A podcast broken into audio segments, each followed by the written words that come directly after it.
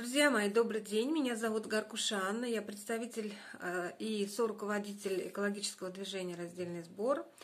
И также я веду этот э, а, аккаунт. Э, мой проект благотворительный, он называется «Отходы не мусор». И существует он, конечно, благодаря тому, что я не могу молчать и должна поделиться с миром своими знаниями, наблюдениями как эксперт. Ну и также э, благодаря тому, что вы меня поддерживаете, и я могу привлечь э, помощников, которые делают картинки, выкладывают посты, заливают видео.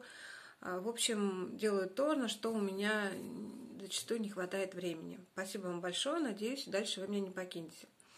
Сегодня я считаю очень важным развить тему РОП, с точки зрения понятия утилизации ТКО. А, конечно, РОП – это не про ТКО, и в предыдущих видео, видео мы говорили о том, а, чем отличаются понятия твердые коммунальные отходы от понятия отхода от использования товаров. И сегодня как раз я хочу еще раз подчеркнуть, как важно, чтобы понятийный аппарат э, законодательной базы был в порядке для э, правильного развития событий. Да? То есть мы все хотим, чтобы отходы, ну, мы, конечно, хотим, чтобы их было меньше, что образовывалось меньше, там, предотвращение и все такое. Вот. Но если уже они образовались, то мы, конечно, хотим, чтобы они перерабатывались. Но при этом а если вы смотрите телевизор или читаете прессу, то, ну или там ходите на какие-то форумы, а, всякие названия там а, во главе там всяких презентаций и э, заголовков газет говорят о том, что мы строим э, отрасль по обращению с твердыми коммунальными отходами. Вот.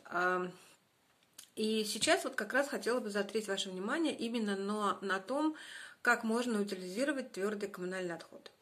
Для начала напомню, что Министерство природных ресурсов в одном из своих писем разъяснило, призналась, что твердые коммунальные отходы образуются в результате смешения, то есть когда отходы от населения складывают в один бак.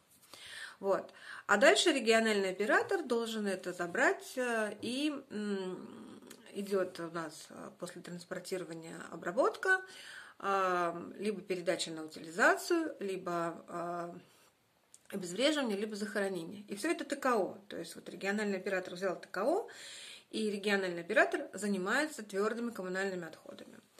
А, соответственно, а, что можно а, произвести при, какой продукт можно произвести при утилизации ТКО? Если мы исходим из положения, что эти ТКО это все, что перемешано. Чтобы, скажем так, чтобы быть максимально приближенным к тому, что говорит у нас, скажем, нормативная база, я э, открыла справочник э, по наилучшим доступным технологиям, э, номер 15. Он сейчас называется э, справочник по наилучшим доступным технологиям э, утилизации обезвреживания отходов. В том числе там есть про ТКО, и этот справочник э, не содержит э, только методов термического обезвреживания. Э, ну, сжигания отходов, не по энергетической утилизации, а, ну, короче говоря, кроме сжигания. Вот. Смысл в том, что э, там э, есть, э, перечисляется там, что можно делать там из резины, что можно делать с электроникой, с другими опасными отходами, и ТКО тоже есть. Так вот, там написано две важные вещи. Первое, что для утилизации ТКО во-первых, их можно сортировать, да, и получать там отходы бумаги, пластика и т.р.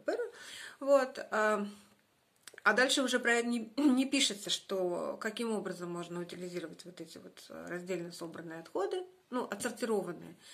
Вот. А, ну и там буквально там чуть-чуть, да, а потом плавно переходит, э, вернее, не плавно, а резко даже переходит э, речь о том, э, повествование справочника на то, что э, эти э, твердые коммунальные отходы еще, и это очень перспективно, э, можно утилизировать э, в твердое топливо э, из отходов, РДФ. Мы много говорили об этом, в принципе, мы можем если у вас будет запрос, еще сделать что-то про РДФ.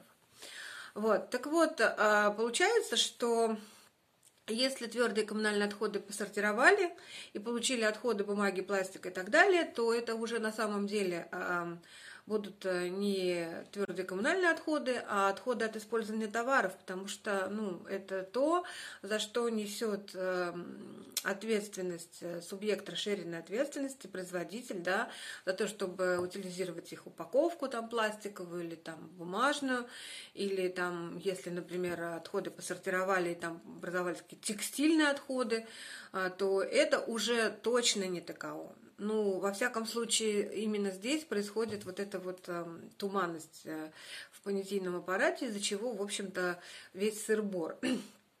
вот. А, с точки зрения логики, никакой а, утилизации ТКО а, по, по видам вот этого ТКО, там, от, ТКО бумаги, например, да, или там не знаю, там, пластика, не существует, да.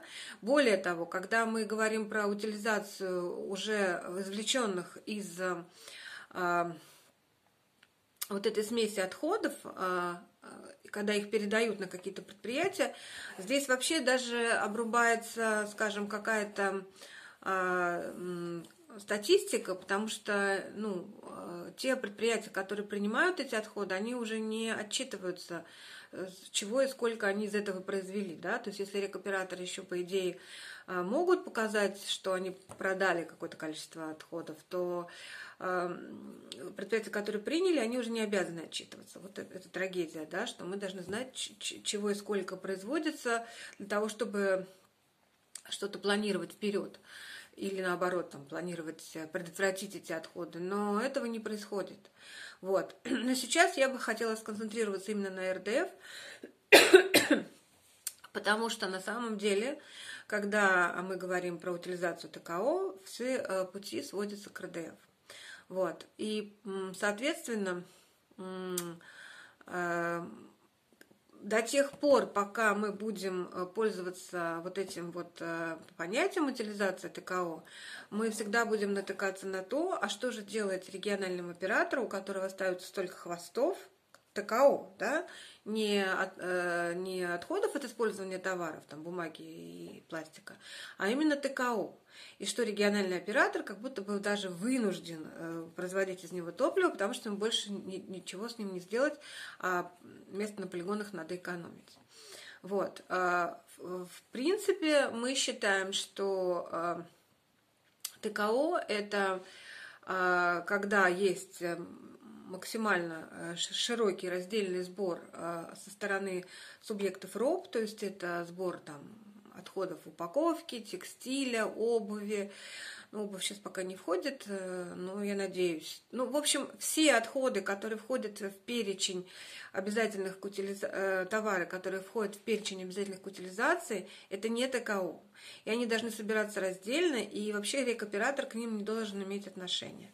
Вот. И, соответственно, у рекоператора что останется? Останутся пищевые и останутся вот эти хвосты, эм, которые э, уже будут содержать меньше э, пластика, меньше бумаги, меньше того всего. И поэтому э, говорить про производство топлива РДФ уже из вот этих хвостов будет сложнее, потому что они будут содержать меньше горючих веществ, и, ну, в общем, это топливо РДФ уже мало кому будет нужно. Вот, возможно, нужно, но теплотворность у него уже будет более низкая, вот, и там будет другой разговор. А, поэтому вот сегодня как раз ролик про, ну, наше видео про то, что а, терминология утилизации ТКО а, под собой эм, на самом деле, если покопаться, подразумевает только одно. ТКО, из ТКО можно, ТКО можно утилизировать только в топливо. Но если мы не говорим про пищевые.